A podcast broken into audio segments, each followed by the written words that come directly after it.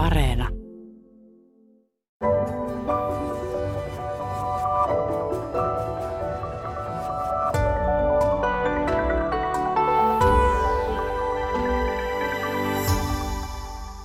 Oikein hyvää tiistai-aamupäivää, hyvät kuuntelijat. Mari Purola, miksi piru kiehtoo sinua? No tietysti piru kiehtoo siksi, että se on niin sellainen ö, näkyvä hahmo vielä nytkin kulttuurissa. Ja toisaalta siksi, että kun tutkin näitä kansanperinteen uskomustarinoita, niin Piru oli ainut sellainen hahmo, jota sekä tuettiin kristillisen perinteen puolelta, että jonka kanssa ihminen teki tietoisesti sopimuksen.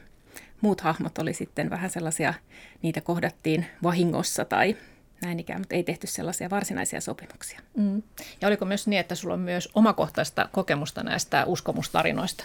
On joo, eli mä olen kasvanut uskomustarinoiden keskellä mun isovanhempani ja heidän sisaruksensa on kertonut meille pienestä asti uskomustarinoita. Tosin ei niinkään pirusta, vaan enemmänkin sitten trulleista ja verenseisauttajista ja maailmanlopun ennustajista tai haltioista, jotka oli jossain metsän ä, aukiolla taikka pellon kiviröykkiön vieressä varoittamassa, varoittamassa ihmistä. Mm, että sä kasvoit sellaisessa ilmapiirissä, että tällaiset näkymättömät asiat voivat olla totta. Kyllä, ja ajatuksena sellainen, että jos ihminen uskoo riittävän lujasti, niin on mahdollista vaikka matkan päästä seisauttaa veri ää, jalkansa loukanneen lehmän jalasta ja sillä tavalla ainakin saada sellainen pieni ää, aikalisä siihen, että saatiin eläinlääkäri paikalle. Mm.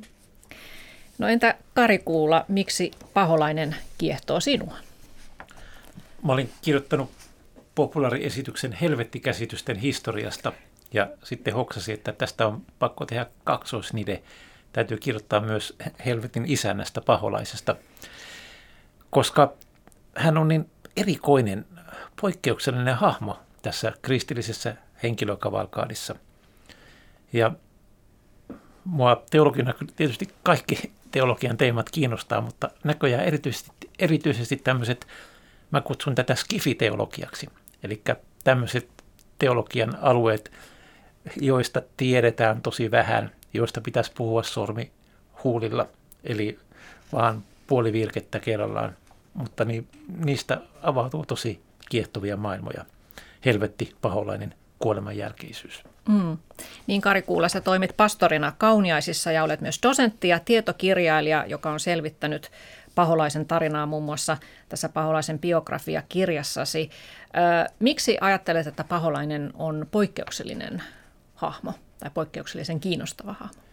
No hän on siksi erikoinen, koska tässä kristillisessä skeneessä lähdetään siitä, että hyvä Jumala luo maailman ja kaitsee sitä. Ja siksipä me ihmiset ollaan hyviä ja tajutaan, että hyvä on pahaa parempi.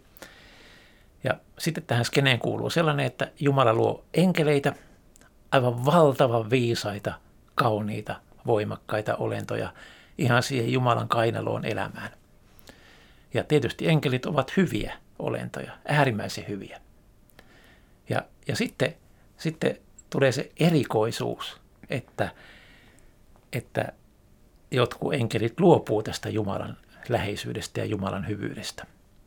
Sen klassisen kuvion mukaan vielä sillä lailla, että ensimmäisenä tämä korkein enkeli, Lucifer valon kantaja, jonka tehtävä alun perin oli loistaa Jumalan valoa muille enkeleille. Hän katsoo ylöspäin ja näkee siellä, että enpä mä olekaan kaikkein korkein, vaan siellä on kolminaisuus yläpuolella. Ja ylpeydestä seuraa äkkiä kateus ja viha ja himo. Lucifer luopuu Jumalasta ja hyvästä. Ja tämä on tämmöinen tosi erikoinen ajatus, että hän ja hänen perässään sitten kolmasosa tai kymmenesosa enkeleitä luopuu hyvästä. Niin tämä on tämmöinen erikoinen ajatus, että, että miten hyvässä, täydellisessä todellisuudessa voi syntyä tämmöinen niin kuin huonoin mahdollinen valinta ikinä. Mm, aivan, ja miksi paha ylipäätään on olemassa, mennään siihen vielä myöhemmin tarkemmin. Öö, filosofian tohtori Mari Purola, sä tosiaan kahlannut väitöskirjasi varten läpi tuhansia suomalaisia kertomuksia pirusta vuosilta 1840 aina vuoteen 1960 asti. Nämä on siis kertomuksia, jotka on suullisesti kulkenut sukupolvelta toiselle ja, ja niitä on kerätty suomalaisen kirjallisuuden seuran arkistoon ja nyt sulta on tullut sitten tästä tähän väikkäriin perustuva populaariversiokirja nimeltä Kaupat Pirun kanssa. Ja tämä piru on ainoa kansanperinteen tämmöinen yliluonnollinen olento, jonka kanssa ihminen tekee sopimuksen. Minkälaisia perustyyppejä näissä, näistä sopimuksista niin havaitsit näissä kertomuksissa? No mä huomasin, että siellä voidaan ehkä karkeasti jakaa kahteen eri tyyppiin nämä sopimukset. Ensimmäinen tyyppi on sellainen, että ihminen tekee itse sopimuksen ja itse lähtee tavoittelemaan esimerkiksi ää, rahaa tai menestystä tai tällaista jotain erikoista ja ö, toivottavaa asiaa. Ja yleensä nämä on miehiä, jotka haluaa sitä rahaa. Et miehet haluaa, että he tulevat rikkaaksi, taikka he saavat kylässä vaikka aseman rengistä tulee isäntä, tai sitten voi olla, että haluaa, että kaikki heidän toimensa menestyvät hienosti. Ja toinen tarinatyyppi on sitten taas sellainen, että näissä yleensä on nainen, joka siihen sopimukseen sitten Pirun kanssa ryhtyy, mutta tämä nainen ei suinkaan tavoittele mitään rikkauksia tai menestystä tai sosiaalisen aseman nousua, vaan nainen on hengen hädässä. Ja hänellä on kaksi vaihtoehtoa, että joko hän kuolee tai joko sinne avantoon hukkuu, taikka sitten esimerkiksi hän on niin köyhä, että hän ei pysty ruokkimaan lapsiaan, ja hän yrittää saada apua, mutta kukaan ei tule häntä auttamaan, kunnes lopulta ainoa, joka saapuu paikalle, on Piru. Ja ää, Piru tarjoaa naiselle sitten ää, apua, ja hän esimerkiksi sitten vielä kaiken hyvän lisäksi huijaa tätä naista, että hän sanoo naiselle näin, että annatko minulle sen, mitä on sinun vyösi alla? Ja nainen kuvittelee, että siellä on esimerkiksi avaimet, tai sitten siellä joskus hän on ollut kutomassa sukkaa ja laittanut sen lankakerän sinne vyön alle, ja hän miettii sitten, että joo, että Piru haluaa tällaisen, ja yksikin, eräskin nainen miettii näin, että kun hänellä on toinen sukka siellä sen vyön alla, niin hän ajattelee, että no kyllähän nyt Pirulle ehtii tässä vielä toisenkin sukan sitten kutoa, ennen kuin se tulee hakemaan sitä palkkaansa, että, että sopii, että tehdään sopimus. Ja sitten ei aikaakaan, kun nainen saa sen avun, Piru auttaa hänet ylös sieltä avannosta, ja, mutta sitten nainen huomaakin, että voi ei, mä olenkin raskaana, hänellä onkin lapsi itse asiassa siellä vyön alla, ja hän on tullut huijatuksi tähän sopimukseen, mutta hän ei pääse siitä irti vaan sillä, että sanoo, että nyt et en minä tällaista sopinut, vaan koska sopimus on tehty, niin naisen lapsi joutuukin sitten mahdollisesti Pirulle, ellei jotain muuta tapahdu siinä matkan varrella. Mm. Näissä tarinoissa on vähän erikoista tai yllättävää se, että, että no tässä toisessa perustyypissä, että mies, mies tota haluaa rahaa ja omaisuutta ja lupaa itsensä pirulle palkkioksi. Ja sitten on myös tarinoita, joissa nainen ikään kuin tarjoaa tai, tai mies tarjoaa lastansa palkkioksi pirulle. Että tämä on aika yllättävän niin kuin aulista, aulista toimintaa. Se oli mun mielestä tosi yllättävää. Ja siis nimenomaan ajatus siitä, että oli tällainenkin kertomus et, no okei, ensinnäkin se, että ihminen äh, lupaa sen sielunsa. Et siinä vaiheessa, kun hän lupaa sen sielun sille pirulle, niin hän ei näe sillä niin hirveästi arvoa. Et hän ajattelee, että no samapa tuo, että kunhan rahaa tulee, niin vaikka sielu menee, niin eipä siinä. Ja sitten taas näiden lasten osalta, niin se, että esimerkiksi erässä tarinassa Piru vielä niin kuin taivuttelee tätä äitiä sille, kun äiti on hyvin köyhä ja hän näkee, että nyt lapset on kuolemassa nälkään, niin Piru taivuttelee äiti, että no kun sulla on näitä lapsia näin paljon, niin kyllähän nyt yksi niistä joutaa. Että, että annat yhden minulle, niin sitten kaikki muut lapset saa sitä ruokaa syödäkseen. Ja sitten saatte olla niin kuin, että tulette toimeen, ettekä kuole nälkään. Ja sitten äiti on sieltä, että no niin, että ehkä tämä ei olekaan mikään huono diili. Ja hän antaa sen lapsensa Pirulle. Että se on niin kuin sella, sitä ei koeta sitä lasta ehkä ihan samalla tavalla kuin nykyään, että se olisi itsessään niin arvokas, vaan niitähän tulee sitten sieltä lisää, niin mikäpä tässä. Aivan. Ja sitten näissä tarinoissa on myös ominaista se, että kun se, se lapsi vaikkapa vastasyntyessä on luvattu pirulle, niin piru tulee sitten vasta myöhemmin, kun lapsi on jo iso, niin hakemaan tätä sitten tätä omaansa pois. Niin kun lapselle selviää, että, että hänet onkin vanhemmat luvanneet pirulle, niin näissä tarinoissa tämä lapsikaan ei mitenkään vihastu tai kummastele, hän vaan alkaa sitten, että okei, tilanne on tämä ja nyt lähdetään sitten etsimään tähän niin kuin ratkaisua, että miten tämä, tämä kirous tavallaan voitaisiin kumota. Joo, Lapsi ottaa sen ihan tyynesti ikään kuin vastaan. Hän tietenkin ajattelee, että no nyt on tällainen tullut tehtyä ja että nyt lähdetään etsimään apua. Ja myöskin tässä on mun mielestä kiinnostavaa, että myöskään se pappi ei paheksu sitä. Että papin asenne on lähinnä sellainen, että no nämä on nyt näitä ja että sinne alttarille vaan ja kukko toiseen kainaloon ja virsikirja toiseen kainaloon ja nyt pysyttelet siellä kunnes sen pirun valta on ohitse. Eli papilla on selkeä toimintasuunnitelma heti paikalla. Hän tiet, hänen ei tarvitse katsoa mistään kirjasta sitä, vaan hän on sen alan spesialisti siellä ja tietää heti paikalla, mitä pitää tehdä. Ja hänkään ei siis äitiä moiti, vaan hän on sitä mieltä, että no näitä nyt sattuu ja sitten pitää vaan ruveta toimimaan. Mm. Joo. Joo, hauska rennosti ottaa tuo pappi tuon tilanteen. Ja se on sillä täysin ymmärrettävää papin näkökulmasta – koska pappi vähänkin kristiuskoaan opiskelleena niin tietää tämän kuvion, että pirulla ei siinä kristillisessä skenessä ole pohjimmiltaan minkäänlaista valtaa ihmisiin. Ja vaikka ihmiset tekis sopimuksen pirun kanssa ja antaisi sielunsa tai jotain omaisuutta tai lapsen paholaiselle, niin se sopimus on helposti peruttavissa, koska paholainen on, on pettäjä, pet, petturi, hän on pettänyt luottamuksen, sen luottamuksen, minkä Jumala on hänelle antanut, niin siksi paholaista saa myös pettää. Ja, mm. ja Kristuksen nimeen nojaten niin voi milloin vaan purkaa sen sopimuksen pahan kanssa. Näin siis kirkon tai sen papin näkökulmasta. Tietysti näissä tarinoissa on viihteellinen juoni myös olemassa, että ne ei hae sellaista täyttä teologista logiikkaa. Mutta, mutta ymmärrän hyvin tuon 1800-luvun papin rentouden näissä tarinoissa, että pappi kokee, että tässä ollaan joka tapauksessa voittajan puolella. Mm. Ö, niin tämä on tosiaan vähän erikoista myös, että, että, tuota, että Pirun kanssa tehdystä sopimuksesta pääsi sitten suhteellisen, ainakin vaikuttaa helposti, eli mentiin sinne kirkkoon ja pappi otti raamatun esille ja sitten kun Piru tuli, niin tämä pelkkä tämä raamatun näyttäminen sai, sai Pirun lähtemään pois. Mutta näissä kertomuksissa on kyllä myös sitten kerrottu hyvinkin ikävistä seuraamuksista, että mitä, mitä tuota on saattanut ihmiselle tapahtua, kun hän on tehnyt tämän sopimuksen Pirun kanssa.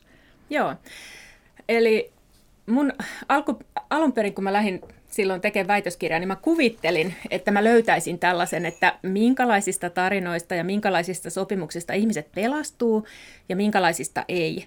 Mutta sitten huomasin, että ei tällaista jaottelua voi tehdä, eli ihan samanlaisista sopimuksista se ihminen saattaa pelastua tai sitten ei pelastu. Ja jos se ihminen ei pelastu siitä sopimuksesta, niin kaikista ehkä sellainen ulkopuolisten näkökulmasta pienin seuraus on se, että se ihminen katoaa. Sitä vaan ei kertakaikkisesti enää ole, se häviää jonnekin ja ajatellaan, että paholainen on nyt sen hakenut. Sitten toinen seuraus voi olla sellainen, että se ihminen ää, tota, niin kuolee ensin ja sitten piru käy hakemassa sen sen jälkeen, jolloin sitten pitää haudata esimerkiksi ää, jotain viljoja tai puupölkkyjä, jotta on siellä arkussa jotain painoa, ettei ihmiset ihmettele, miksi tämä on kadonnut tämä ruumis. No, mutta sitten seurauksena voi olla sellainen myöskin, että ihminen ahdistuu niin, että hän tekee itsemurhan. Et itsemurha on selitetty sillä, että ihminen on tehnyt sopimuksen paholaisen kanssa ja siksi ajautuu tällaiseen ratkaisuun. Ja sitten kaikista karmeimpia on sellaiset tarinat, joissa sitten ei riitä se, että ihminen joutuu sille paholaiselle, vaan hän myöskin joutuu kokemaan kidutusta. Ja ää, esimerkiksi erässä tarinassa ää, Piru tulee hakemaan ihmistä ja vie hänet lauantai-iltana saunaan. Ja sitten sieltä saunasta kuuluu ihan hirveää kolinaa ja huutoa ja kaikkea. Ja muut rengit ja piiat yrittää mennä sen isänän luokse sinne saunaan, mutta he ei pääse ovesta sisään. Ja sitten aamulla, kun he pääsee sinne saunaan, niin sieltä löytyy isännän nahka, josta roikkuu ver, niin kuin vielä verta tippuu. Ja sitten sie, siinä on vielä hänen hiukset ja kynnet jäljellä siinä nyljetyssä nahkassa. Eli tämä vielä lisää ehkä tällaisia pieniä kauhuelementtejä tähän, samoin kuin sitten mun äh, henkilökohtainen suosikkitarina, jossa isäntä Piru tulee hakemaan isäntää ja se, ne menee sinne peräkammariin ja sieltä kuuluu myös epämääräistä ääntä. Ja seuraavana aamuna isännän suolet löytyvät veri, tuolta omenapuusta roikkumasta. Eli tällaisia kauhuelementtejä, niistä saattaa sitten tulla, kun ei olekaan niin onnekas, että pääsisi siitä sopimuksesta eroon. Mm. Ja 1800-luvulla ei ehkä ollut Netflixiä, mutta oli näitä iltapuhdetarinoita, Kyllä. mitä sitten kerrottiin. Joo, Kari. Mua Mari kiinnostaa se, että tuliko näissä sopimuksissa vastaan noita tematiikka. Kun reformaatioaikana oli vahva uskomus, että niin noidat on tehnyt sopimuksen paholaisen kanssa ja siitä saaneet sitten voimansa. No mähän tutkin näissä tässä mun väitöskirjassa nimenomaan sellaisia tarinoita, missä sopimusosapuolena ei ollut noita, eli ei ollut tällainen maagisen toiminnan ammattilainen, vaan nimenomaan ihan tavallinen isäntä tai emäntä. Mutta Suomessakin toki on tämmöisiä noita tarinoita, mutta niitä mä en ole niin tutkinut, että ehkä tiedän niistä pikkasen jotain, mutta en oikein sitten sen kummallisemmin osaa siitä kertoa. Mutta semmoinenkin on vielä huomattava, että vaikka näissä kertomuksissa mä olen yrittänyt niin kuin, tutkia sellaisia, missä on tavallisia isäntiä ja emäntiä ja esimerkiksi nimeltä mainittuja joitain henkilöitä, niin mähän en voi tietää sitä, että onko nämä henkilöt kuitenkin ollut sitten siellä kylässä esimerkiksi tiedettyjä noitia tai tietäjiä, joista ei ole vaan sitten tarvinnut siinä tilanteessa kertoa, että tämä nyt on sitten siis se noita. Niin sen takia tässä on tällaista ehkä vähän häilyvöyttä. Mm. Sitten on mielenkiintoisia mainintoja näissä kertomuksissa siitä, että, että vanhemmat haluaa kouluttaa poikansa papiksi, mutta usein ei ole siihen sitten tarvittavaa varallisuutta, niin rahaa saadaan sitten kätevästi pirulta. Ja mä poimin siitä, Mari, siitä sun tota, kirjasta Sulkavalta 1935 kerätty tämmöinen kertomus, että kerran möi isä poikansa Pirulle suuresta rahasummasta. Hän sai rahat heti ja lupasi antaa pojan, kun tämä tulisi aikuiseksi. Isä ajatteli kouluttaa pojan papiksi, niin ei Piru sitten voi viedä sitä. Kuluipa sitten aikaa, poika tuli täysikasvuiseksi ja valmistui papiksi, mutta siitä huolimatta pirut rupesivat viemään häntä aivan läpi käsien. Poika ehdittiin sentään viedä kirkon alttarille toisten pappien keskelle ja hänen vasemman käden nimettömään sormensa leikattiin haava. Haavasta tulleella verellä he kirjoittivat paperille vapahtajan nimen. Silloin pirut jättivät hänet rauhaan tässä on nyt, tota, tuli ilmi itse asiassa näitä keinoja, miten, miten tota, Piru saatet, saatettiin karkottaa, että oli tämä vapahtajan nimi ja veri, veri ja tuota, sitten tämä, että papit ilmeisesti tekivät jonkun ympyrän, että kun tämä poika vietiin pappien keskelle, tämä ympyrän tämmöinen maaginen voima on sitten suojellut. Joo, ja se ympyrän maaginen voima itse asiassa oli monenkin, monissakin tarinoissa oli nimenomaan tämä, että papit asettui ympyräksi tämän ää, tota niin, sopimuksen tehneen ihmisen ympärille ja esimerkiksi papit saattoi siinä ympyrässä lukea rukouksia tai veisata virsiä. Ja sitten oli myös tällainen mahdollisuus, että erässä tarinassa ää, ympyrä kirjoitettiinkin ää, Isä meidän rukouksesta, eli Isä meidän rukouksella kirjoitettiin ympyrä sen sopimuksen tehneen ympärille, ja sitten paholaiset ei päässyt tämän rukouksen voiman sisälle enää. Eli tämmöisiä e, erilaisista kristillisistä niin kuin, ihmisistä tai elementeistä tai sanoista koottu ympyrä oli sellainen, joka suojasi sitten sitä paholaista vastaan tai suojasi sen ihmisen sinne sisäänsä. Mm. Siinä ympyrässä oli varmaan takana ihan semmoinen konkreettinen ajatus, että, että se on eräänlainen, eräänlainen eksorkismin muoto, että muodostetaan kupla sen sopimuksen tehneen ympärille, pyhä kupla, jonka läpi paha ei enää pääse. Kyllä. Ja tämä pyhän kuplan ajatus itse asiassa voidaan niin kuin, ulottaa tietyllä tavalla koko tähän sopimusasiaan. Nimittäin jos ajatellaan niin, että se kyläyhteisö itsessään saattaa muodostaa tällaisen pyhän kuplan, eli yhteisönä he ovat toimivat niin kuin, kristillisenä ja kyläyhteisönä yhdessä, ja se on rikkumaton se kupla, silloin kukaan ei pääse sinne sisälle. Mutta sitten jos yksi ihminen tekee sopimuksen sen pirun kanssa, niin hän tavallaan rikkoo sen semmoisen rikkomattoman rajan ja avaa sille pirulle mahdollisuuden tulla aiheuttamaan sitten erilaisia asioita, yleensä epäonnisia asioita sinne kylään. Että siinä mielessä tämä nimenomaan on näin, että se on se sellainen kristillinen suoja, kupu, joka siellä on, jos kaikki käyttäytyvät niin kuin pitää käyttäytyä. Ja varmaan myös sitten näitä, tai yksi motiivi kertoa näitä pirutarinoita oli juuri se, että, että tota, se yhteisö pysyy ruodussa ja mitään moraalitonta ei tapahdu. Täsmälleen, joo. Että äh, näiden ta- tarkoitus oli kyllä kertoa, mitä sitten tapahtuu, jos joku ei tee niin kuin kuuluu tehdä. Mm. Ja olihan tämä tällainen aika mm, varmasti vaikuttava tapa sitten kontrolloida niitä ihmisiä. Ja viihdyttävä samalla. Kyllä.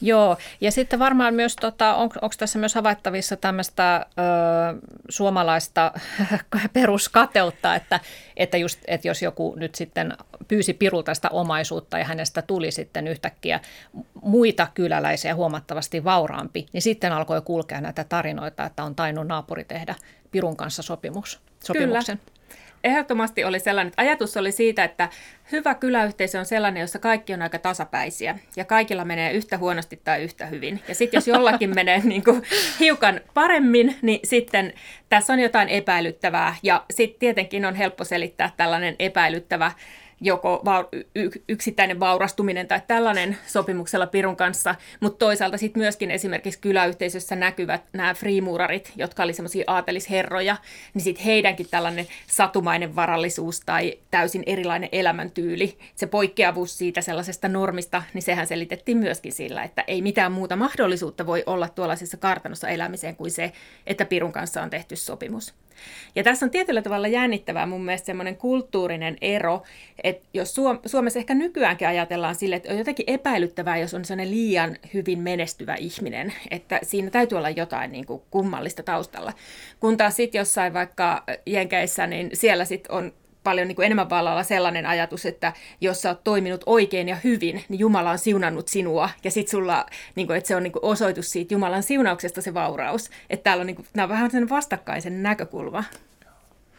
Joo, joku logiikka, intuitio sanoo, että, että varakkaat on aina jollain tavalla pahoja. Että ne on sen pikkusormen antaneet väärälle puolelle. Mm. Ja nämä, tota, mitä Mari Purola viittasit näihin freemuurari-kertomuksiin, niin, niin ne on kyllä kiinnostava genre tässä näissä kansanperinnetarinoissa, että siellä on paljon tämmöistä mielikuvitu, mielikuvituksellisuutta ja satumaisuutta, että kerrotaan esimerkiksi, että freemuurari on syönyt yhdeksän syntymätöntä lasta ja käyttää ihmisen nahkaisia vaatteita ja, ja on tämmöistä kannibalismia tosiaan ja, ja ihan hirvittäviä sala, salajuttuja tapahtuu siellä muurien sisällä. Tämmöinen mainehan on siis pitkälti vapaamuurareista tuota, säilynyt. Ja sitten se, mikä on kiinnostavaa, että näitä tämmöisiä kertomuksia, niitä kerättiin samalta seudulta tuot, kuin 1800-luvulla on ollut näitä kartanoita. Että sitten taas Itä-Suomesta tällaisia tarinoita ei ole, että tosiaan on liittynyt siihen, että on, on ajateltu, että että kun siellä herras väki niin hienosti asuu kartanossa, niin siinä on pakko olla jotain hämärää menoa. Kyllä. Joo, ja sitten nämä liittyy just tämmöiseen ehkä näissä, nämä primuraritarinat on just aika verisiä. Ja yleensä siellä niin kuin piian rooli on se, että piika pere, pesee ne veriset vaatteet ja sitten kertoo, että sieltä kuuluu sieltä salakammarista kauheita ääniä ja sille tulee outoja vieraita sille freemurari isännälle, ja jotka tanssittaa sitä yömyöhään. Ja tässä voi ajatella sillä tavalla, että ö, tämä tietyllä tavalla tukee tosi kovasti sitä sosiaalista rakennetta, että jos piika on se, joka pesee ne veriset paidat, niin ei voi ajatella, että se piika hirveästi haluaisi nyt sitten se, niin kuin, päästä emännäksi tai päästä siihen parempaan asemaan, että sittenhän hän itse joutuisi sinne niin kuin tanssitettavaksi.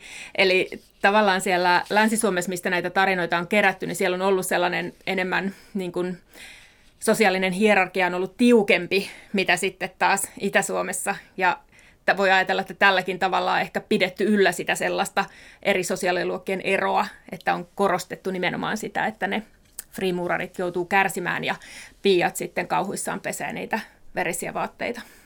Mm.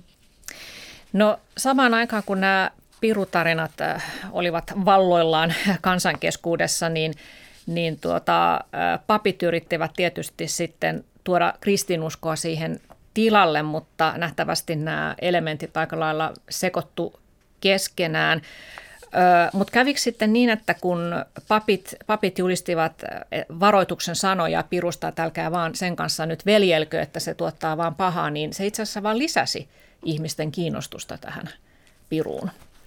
No siinä mielessä lisäsi, että, että niin, kun ihmiset kertoi näitä uskomustarinoita, niin, niin siinä oli kaksi puolta siinä uskomisen asteessa. Että toisaalta ajateltiin, että, että kyllä me nämä ihan todellisia on nämä pahavoimat, mutta samalla ihmiset ajattelivat, että kun me kerta voidaan itse satuilla naapurista erilaisia pirutarinoita, niin tajuttiin, että, että nämä on myös satuja, nämä ei ole todellisia asioita.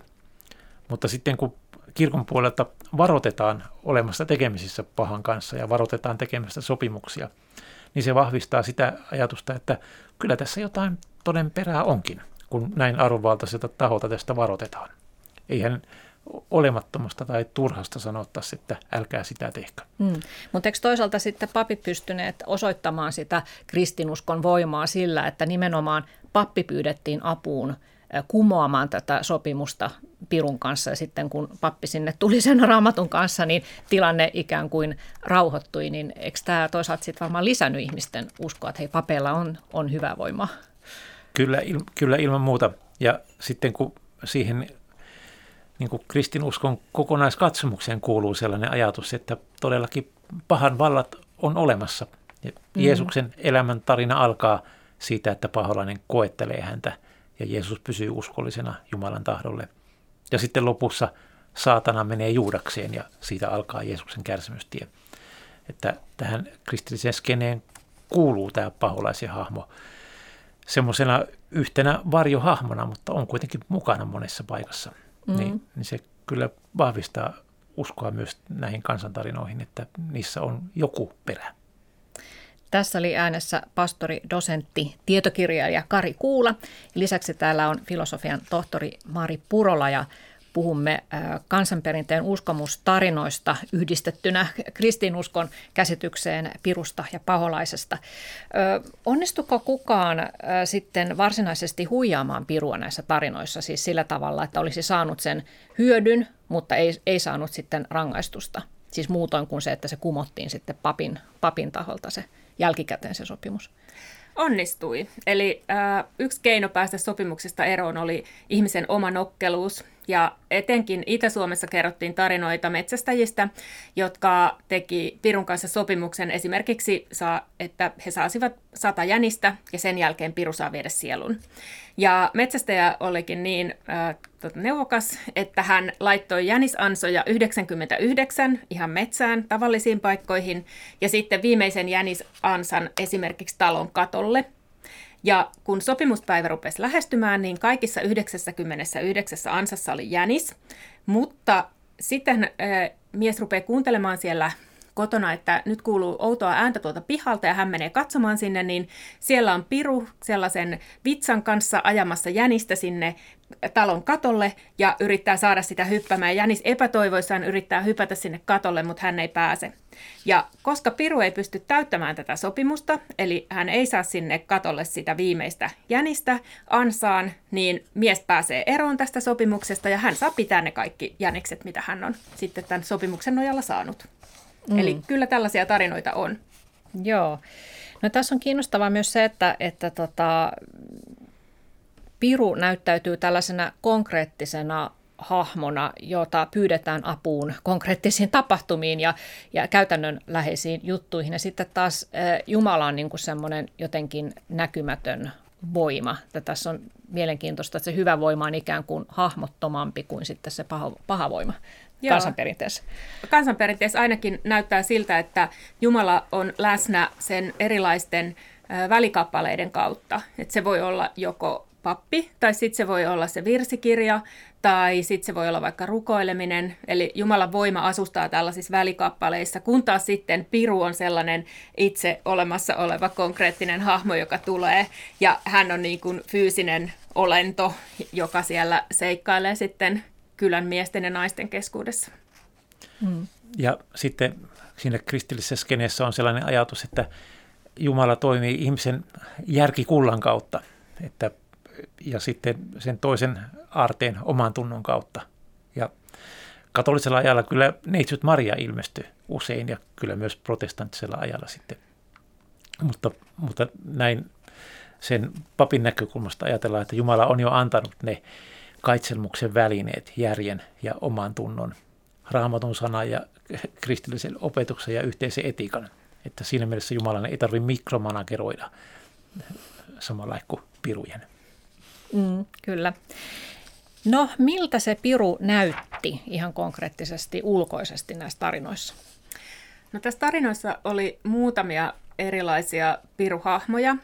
Kaikista yleisin oli sellainen, että sanottiin vaan, että se oli piru. Eli ei varsinaisesti niin kerrot, kuvailtu sitä hahmoa, vaan ihmiset vaan tunnisti pirun joka tapauksessa. Mutta sitten jos kuvaltiin sitä hahmoa, niin yksi hahmo oli tällainen todella hieno, komea, iso, mustiin pukeutunut herrasmies, joka ajeli lasisilla vaunuilla ja kellot kilisten, joka oli tällainen oikein yläluokkainen ja rikkaan näköinen herra. Ja tällaiset pirut yleensä tuli esimerkiksi noutamaan niitä kumppaneitaan, jos ne oli isäntiä, taikka sitten tuli esimerkiksi pestaamaan renkiä itsellensä palvelijaksi. Mutta sitten Piru saattoi olla myöskin sellainen, että hänet saattoi tunnistaa vaikka esimerkiksi tällaisesta kavion jalasta tai ankan jalasta. Ja silloin yleensä kävi niin, että se Pirun kohdannut ihminen ensin ei huomannut, että se oli Piru, mutta sitten hän yhtäkkiä tajusi, että sillä onkin tällainen outo eläimen jalka, ja hän kauhistuisi tietenkin sitten siitä suunnattomasti. Myöskin näissä tarinoissa on kuvattu piruja, joilla on sarvet, tai sitten jolla on häntä, tai jolla on vain yksi silmä. Tai sitten tällaisia, jotka on semmoisia pieniä metsäpiruja, jotka tulee semmoisena laumana ja jotka on sitten vain rumia ja semmoisia niin petoeläimen näköisiä ehkä enemmänkin. Sitten se, mikä pirun ulkomuodossa on kaikista kans yksi sellainen yleisin piirre on se, että se vaihtuu. Jos esimerkiksi eläimestä tulee yhtäkkiä ihminen, niin sitten se on niin kuin piru. Tai jos eläin toimii jollain inhimillisellä tavalla, niin kuin vaikka puhuu, niin sitten tiedetään, että se on piru. Eli piru on toisaalta sekä sellainen normaalista poikkeava olento, ja sitten toisaalta sellainen muodonmuuttaja piru, joka huijaa juurikin ihmistä, niin kuin Kari sanoit, että Piru on tällainen huijari, niin myös tämä ulkomuoto siinä on nimenomaan tätä huijaripuolta Pirusta. Mm. Eikö tämä ihan yhtenäistä kristinuskon kanssa, että se paholainen muuttaa vähän muotoa? Joo, paholainen on niin ovela, että se voi pukeutua jopa valkeuden enkeliksi, sanoo apostoli Paavali. Tässä kristillisessä keskiajan kertomusperinteessä, joka sitten löytää tiensä myös kuvataiteeseen, niin on tosi mielenkiintoista paholaisen hahmossa se, että, että minkälaisia symbolisia sisältöjä nämä yksityiskohdat hänen ulkomuodossaan viestivät. Että esimerkiksi kun sanoit Mari, että on vain yksi silmä, niin siinä on sellainen ajatus takana, että, että tämä langennut enkeli on menettänyt tämän enkelillisen viisautensa ja näkökykynsä. Joskus paholaiselle piirretään vain sillä, että toinen silmä on vahingoittunut tai hänellä on jossain muualla haava – koska ilmestyskirjassa kerrotaan, että arkkienkeli Mikael taisteli paholaisen ja hänen joukkojensa kanssa, ja siitä taistelusta sitten paholainen saa haavan. Ja sitten nämä tämmöiset eläimelliset piirteet niin tulee siitä, että nämä on ensin ollut enkeleitä, mielikuvissa enkeleillä on tämmöiset valkoiset kaavut, ja sitten kun enkelit lankeavat, niin he rapistuvat, he menettävät sen enkelillisen olemuksensa, ja ja muuttuu vastakohdaksi jonkun lepakon kaltaiseksi eläimeksi. Enkelin siivet tulee lepakon siiviksi ja, ja enkelin valkoinen vaate tulee eläimen karvapeitteeksi. Ja sitten semmoinen epämuodostuneisuus kuuluu kuvioon. Jalanvamma saattaa johtua siitä, että, että langeneet enkelit, kun heitettiin taivaasta pois, niin tyms, ne tömähti maan pintaan ja sai siinä jonkun liikkumisvamman. Sitten, sitten on ihan hauska piirre tässä maalaustaiteessa se, että paholaisille piruille ja paholaisille piirrettiin usein kahdet kasvot. Päässä yhdet ja vatsassa toiset kuvaa sitä, että sitä petollisuutta, että on kaksi kasvonen olento. Tai sitten takapuolessa on toiset kasvot. Ja niin sitten kyömyn enää usein keskiajalla piirrettiin piruille. Siinä oli tämmöinen vähän ikävämpi historia, että ajateltiin, että juutalaisilla on kyömyn enät, niin sieltä saatiin se kymmenenä. Työkaluna usein Poseidonilta tai hänen pojaltaan Tritonilta lainattu Atrain, yksiteräinen tai kolmiteräinen kalastusväline, jolla hän sitten metsästää sieluja. Mm. Joo, Mari. Tota, niin näistä, mitä kuvailit, näitä keskiaikaisia pirun ulkomuodon ominaisuuksia, niin näitähän on nähtävissä Suomen kirkkojen takaseinissä paljonkin, jossa on yleensä siellä takaseinässä on piirretty tällaisia maailmanlopun kuvia ja helvetin kuvauksia ja näin ikään. Ja ää, ei ole sattumaa, että ne on sieltä tullut sit näihin suomalaisiin uskomustarinoihin, että jos ajatellaan, että tapana oli siellä kirkossa istua ehkä pitkiäkin aikoja, niin se kirkon kuvallinen viesti on ollut tosi vaikuttava. Ja ihan varmasti sen takia nimenomaan nämä tällaiset sarvet ja eläimenjalat ja muut on tullut sit sieltä kirkon takaseineen kautta sinne ihmisten mielikuviin. Ja näissä kirkkokuvissa on vielä semmoinen mielenkiintoinen piirre, että niissä ne on oppineiden asiaan perehtyneiden ihmisten tekemiä kuvia, joten jokaisella yksityiskohdalla on, on syvä merkitys, syvä teologinen merkitys. Voi, voi kuvitella, että saadun tilanteessa niin pappi saattaa sanoa, että katse taaksepäin ja sitten kehottaa katsomaan sitä pirun kuvaa, vaikka se katsokaa sen suuta, että sillä on käärmeen kieli kaksihaarainen ja, ja sit, sitten viitataan lankemuskertomuksen käärmeeseen ja sitten kerrotaan, miten meidän on toimittava toisin, meidän on puhuttava suoraan rehellisesti ja oikein. Hmm. Tässä tuli nyt esille vähän niin, että, että nämä kansanperinteen piru, piruhahmon ulkoiset piirteet, että ne ovat saaneet vaikutteita raamatun kertomuksista. Eli onko nyt siis yksiselitteisesti niin, että, että se kristillisen perinteen piru tuli ensin ja vasta sitten kansanperinteen piru vai, vai onko myös toisinpäin vaikutteita? kuka, kuka tietää? No on kyllä toisinpäin vaikutteita, jos ajatellaan, että millä tavalla raamatun paholaishahmo on syntynyt ja miten kristinuskon alkuajoista asti on suhtauduttu esimerkiksi pakanoiden pakanajumaluuksiin tai henkiolentoihin, niin kyllähän aika yleinen tapa on ollut kristillisillä esimerkiksi lähetystyöntekijöillä sellainen, että ne paikalliset jumalat, ne, ne on niin kuin julistettu paholaisen ilmentymiksi. Eli siinä mielessä niin kuin se prosessi on ollut sellainen kaksisuuntainen, että ei voi sanoa, että pelkästään olisi kristinuskon piru vaikuttanut kansan uskoon, vaan jos ajatellaan niin kuin historiallisesti taaksepäin, niin ne kyllä on vaikuttaneet varmasti molemmat toisiinsa. Mm. Ja sitten maailmanlaajuisesti niin kaikki kulttuurit tuntee kertomuksia hyvistä ja pahoista tuonpuoleisista voimista tai semituonpuoleisista voimista. Aina ne pahat ihmisasutuksen ulkopuolella elävät olennot ei ole niin tuonpuoleisia olentoja, vaan ne on, ne on niin eräänlaisia luonnon ja luomattoman maailman välimuotoja.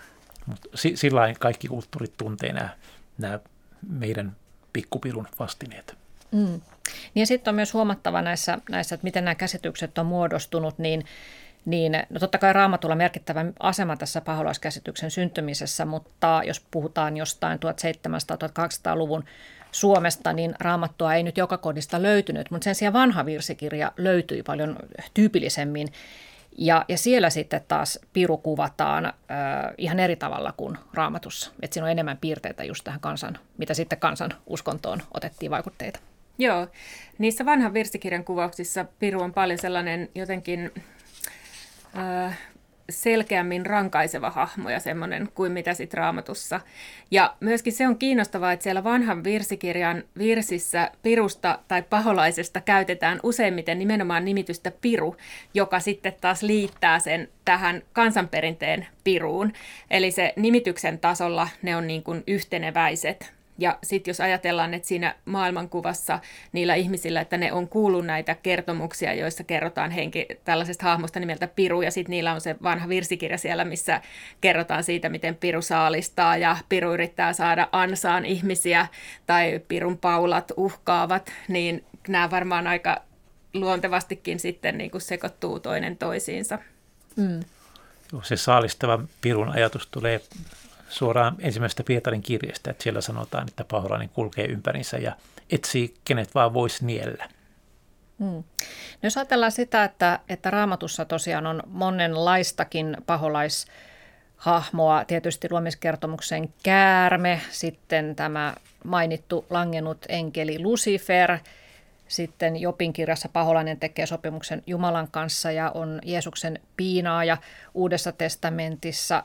Mutta onko niin, että näissä raamatun ö, paholaisessa niin se tai kertomuksessani tämä, tämä paholainen on yksiselitteisesti paha hahmo, että jos ihminen paholaisen kanssa joutuu tekemisiin ja, tai veljeilee, niin, niin menettää todellakin sielunsa pimeyteen. Mutta sitten taas kansanperinteessä niin Piru on vähän astetta kevyempi hahmo siinä mielessä, että sille saattaa jopa ö, nauraa ja, ja tota, vähän huijatakin sitä Pirua ja päästä tosiaan eroon siitä, siitä tuota sopimuksesta Pirun kanssa.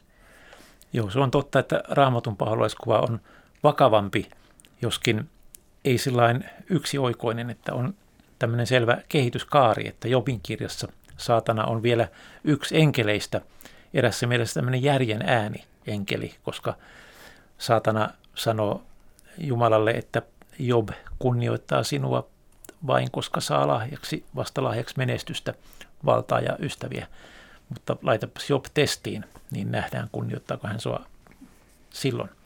Eli tässä kohtaa saatana on eräänlainen tämmöinen kriittinen järjen ääni, joka sitten saa kyllä luvan rusikoida Jobia, mutta vain Jumalan luvalla. Mm. Mutta sitten kun tullaan raamatullisen tradition, sanotaan vaikka viimeiseen kirjaan, ilmestyskirjaan, niin siellä tämä saatana on kasvanut tämmöiseksi semi-itsenäiseksi pahan valtojen johtajaksi. Mutta silti ilmestyskirjassakin saatanan valta on voitettu.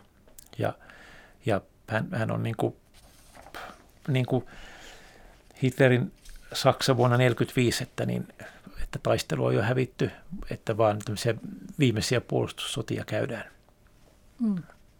No Mari Purola ja Kari Kuula, puhutaan sitten vähän siitä, että miksi ihmiset ovat tarvinneet tätä, tätä pirun tai paholaisen ja miksi sitä tarvitaan edelleen ilmeisesti tätä paholaisen hahmoa symboloimaan tätä pahuutta, jota maailmassa on. Jos aloitetaan näistä kansantarinoista, niin Mari Purola, mikä sun käsitys on siitä, että, että mikä se oli ihmisten mielestä, siis puhutaan nyt jostain 1800-luvusta, jolloin näitä tarinoita on kerätty, niin että mikä se oli ihmisten käsityksen mukaan se näiden, tämän pirun takana vaikuttava voima, että ajateltiinko sitä edes tällä tavalla, että tässä on kysymys jostakin hyvän ja, ja pahan taistelusta tai että on olemassa joku ihmisen ulkopuolinen voima. Miten sitä selitettiin, että mikä siellä vaikuttaa siellä?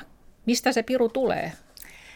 No näistä kertomuksista ei ehkä yksiselitteisesti sellaista tämmöistä kovin öö, sellaista selkeää uskomusjärjestelmää pysty niin kuin sanomaan, mutta mun tulkinnan mukaan niin se piru on kyllä sellainen nimenomaan ulkopuolelta tuleva paha ja ulkopuolelta tuleva sellainen voima, johon voi tietyllä tavalla ulkoistaa myöskin niitä tapahtumia, esimerkiksi sellaisia tapahtumia, jos joku on selittämätön asia, vaikkapa nyt itsemurha, joka on vaikea ymmärtää ja selittää, niin jotta sen pystyisi itsellensä selittämään, niin siinä voi olla piru tällainen hyvä ikään kuin ha- apuväline tai hahmo, joka sitten niin kuin antaa selityksen. Eli monille semmoisille tapahtumille, jotka on niin kuin ihmisille huonoja ja joita ei voi ymmärtää, vaikka joku miksi sato menee minulla ja naapurilla se sato onnistuu, niin e, sille ei löydä sellaista mitään järkevää selitystä, mutta ja silloin tuntuu, että se maailma on ehkä semmoinen epävarma paikka. Mutta sitten jos ajattelee näin, että okei, että se naapuri on tehnyt sen pirun kanssa sopimuksen, niin silloin siitä tulee ymmärrettävämpi siitä epäonnesta. Ja ehkä semmoinen maailmankuva muodostuu tietyllä tavalla vähän turvallisemmaksi, että voi niin kuin ennakoida asioita. Mutta sitten mun näkökulmasta myös Pirun yksi semmoinen ihmiselle antama asia on mahdollisuus niin kuin tietyllä tavalla villiintyä. että, että tota niin, kun sanoo, että, että se piru meni minuun ja sitten, et, sitten tai houkutteli mut tanssimaan ja sitten vaan niin kuin, mulla oli niin hirveä tanssin halu, että mä en voinut sille mitään ja sitten oli pakko niin kuin lähteä sinne tota niin, juhannustansseihin ja siellä vetää aamuun asti polkkaa, niin tota, että tavallaan Piru antoi myöskin mahdollisuuden itse välillä ehkä niin kuin höllätä siitä kontrollista ja laittaa se syy sitten, että oikeastihan minä en tässä olisi halunnut sinne tanssimaan lähteä, enkä vaikkapa ryypätä, vaan niin kuin kun se piru tuli siihen, niin sitten en pystynyt enää hillitsemään itseäni ja hän niin kuin sitten pikkasen niin kuin ehkä tuuppasi siihen suuntaan, mm. että olen uhri. Kyllä, olen uhri. Ja tota, niin, sitten muut ihmiset voivat, että voi voi, että olipas tämä nytten. Ja että, että tavallaan siitä niin kuin ulkoistaa sen oman vastuun myöskin tällaisesta hillittömyydestä ja hallitsemattomuudesta, mitä sitten, mikä oli semmoinen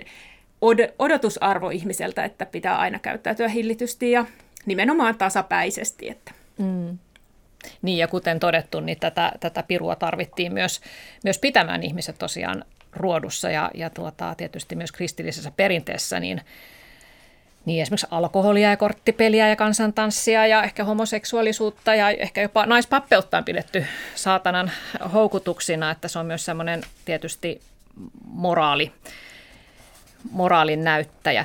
No Kari Kuula, tässä tietysti tämä viime kädessä tämä kysymys tästä paholaisesta kiertyy nimenomaan siihen, että miksi ylipäätään on, on pahuutta, niin miten tällä hetkellä kristinusko nykyteologia on selvittänyt tämän ongelman, että, että jos, jos tota on niin, että Jumala ei pysty voittamaan sitä pahaa, niin silloinhan hän on heikko, mutta sitten taas jos hän ei halua estää sitä pahaa, niin sitten hänkin on paha.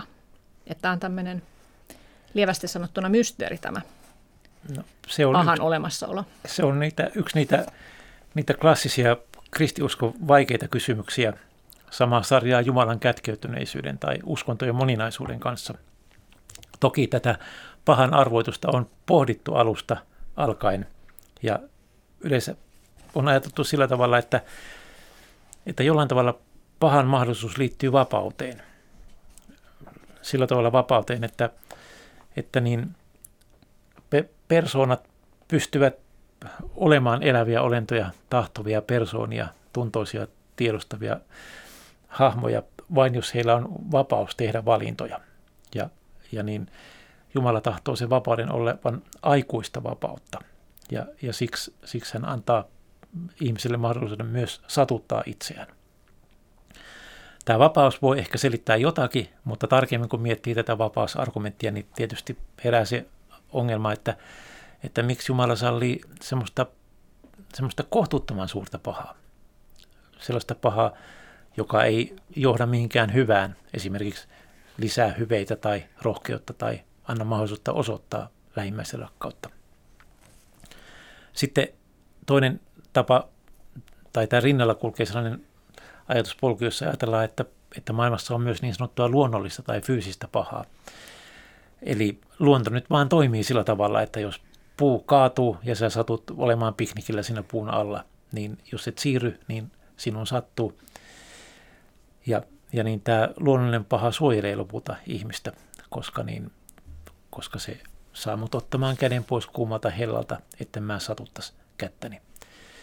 Ja kun kuolema kuuluu tähän luomakunnan kiertoon, niin se merkkaa sitä, että luonnollinen paha nousee joskus niin kuin todella suureksi. Eli sillä tavalla, että, että niin ihminen sairastuu, kärsii, voi hyvin ja ei enää pysty elämään, vaan kuolee. Mutta jälleen niin kuin herää sellainen kysymys, että eikö Jumala voisi jotenkin hillitä, keventää, lieventää sitä luonnollisen pahan aiheuttamaa kipua ja kärsimystä. Sitten on semmoinen aika herkullinen metafyysisen pahan idea, jossa ajatellaan näin, että niin luomakunta on väistämättä keskeneräinen, koska täällä voi olla vain yksi kunkku, yksi täydellinen hahmo, ja se on Jumala. Ja, ja kaikessa muussa on epätäydellisyyttä.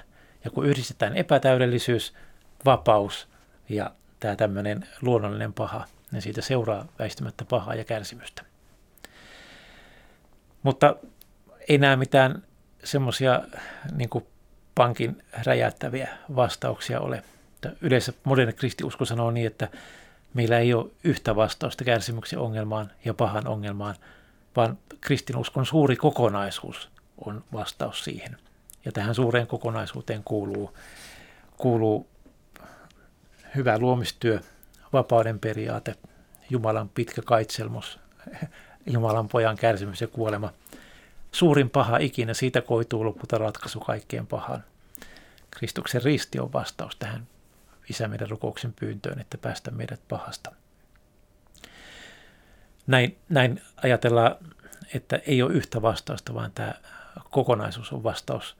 Ja, ja kun tarina on kesken, niin loppuratkaisu, loppuratkaisua ei ole vielä nähty, niin me ei voi lopulta edes sanoa, että mikä on se vastaus. Joten se lopullinen vastaus paha ongelmaan on, että odota. Se on työn alla. Joo.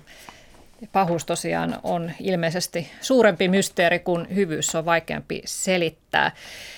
Joo, ollaan puhuttu siis kansanperinteen ja kristinuskon käsityksestä pirusta ja pahasta ja paholaisesta.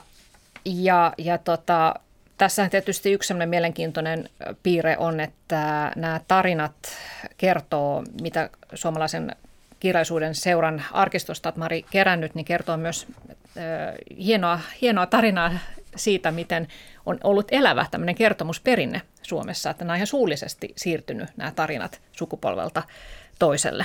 Se on aika hämmästyttävää sinänsä. Ja vaikka nämä uskomustarinat sijoittuu menneeseen aikaan, niin kertooko ne teidän mielestä edelleen jotakin suomalaisesta mielenmaisemasta tai, tai uskomuksista? Kyllä ne mun mielestä kertoo. Ne oikeastaan selittää just mitä puhuttiin aikaisemmin tästä, että se suomalainen jotenkin ajattelutapa on se sellainen, että kehotetaan vaatimattomuuteen ja kehotetaan sellaiseen yhdenmukaisuuteen ja ei ehkä olla niin kauhean innostuneita siitä, mikä tulee meidän kulttuurin ja yhteisön ulkopuolelta. Että se semmoinen yhteisön, yhteisen ää, voiman korostaminen on semmoinen mun mielestä, mikä näistä tulee, näistä uskomustarinoista ja mikä ehkä juontuu vielä nykypäiväänkin asti. Että kyllä se sellainen, semmoinen tietynlainen vire siellä kertomusperinteen taustalla on, ehkä sitten liittyy johonkin tämmöiseen suomalaiseen tapaan olla ja ajatella. Sitten nämä pirutarinat, niin niissä on sellainen logiikka, että, että me joskus kyllä huomataan, että, niin, että me tehdään sellaista pahaa, mitä me ei millään itse haluta. Ja, ja mikä on täysin meidän omaa tahtoa ja järkeä vastaan. Tai sitten me huomataan rakenteellista pahaa. Kun me eletään normaaleina lainkuuliaisina suomalaisina – niin me samalla tehdään tosi monenlaista pahaa ympäristölle ja eläinparoille. Ja siinä me huomataan sekä itsessämme nousevassa tämmöisessä mahdottomuudessa vastustaa pahaa, että tässä rakenteellisessa pahassa, että paha on jotenkin enemmän kuin vaan, vaan yksilöiden valintaa. Paha on ikään kuin tämmöinen emergentti ominaisuus maailmassa, että, että se, se on enemmän kuin tekijänsä. Mm. Ihminen tahtoo hyvää, mutta sortuu pahaan. Se on se mysteeri meillä myös. Tota, Mari Purola, sä päätät tämän kaupan Kaupat, kaupat Pirun kanssa kirjasi seuraaviin lauseisiin. Uskomustarinoiden Piru oli hallitsemattoman metsän ja toiseuden symboli. Ehkä meidän olisi syytä pohtia, missä nykyään sijaitsee hallitsemattomuus ja toiseus. Tätä on hyvä jäädä miettimään. Kiitoksia Kari Kuula ja Mari Purola tästä keskustelusta ja tämä ja muutkin aikaisemmat jaksot ovat kuunneltavissa Areenassa hakusanalla Sari Valto. Oikein kivaa päivänjatkoa ja tapaamisiin sitten ensi tiistaina. Sitten on taas ihan uudet aiheet käsittelyssä.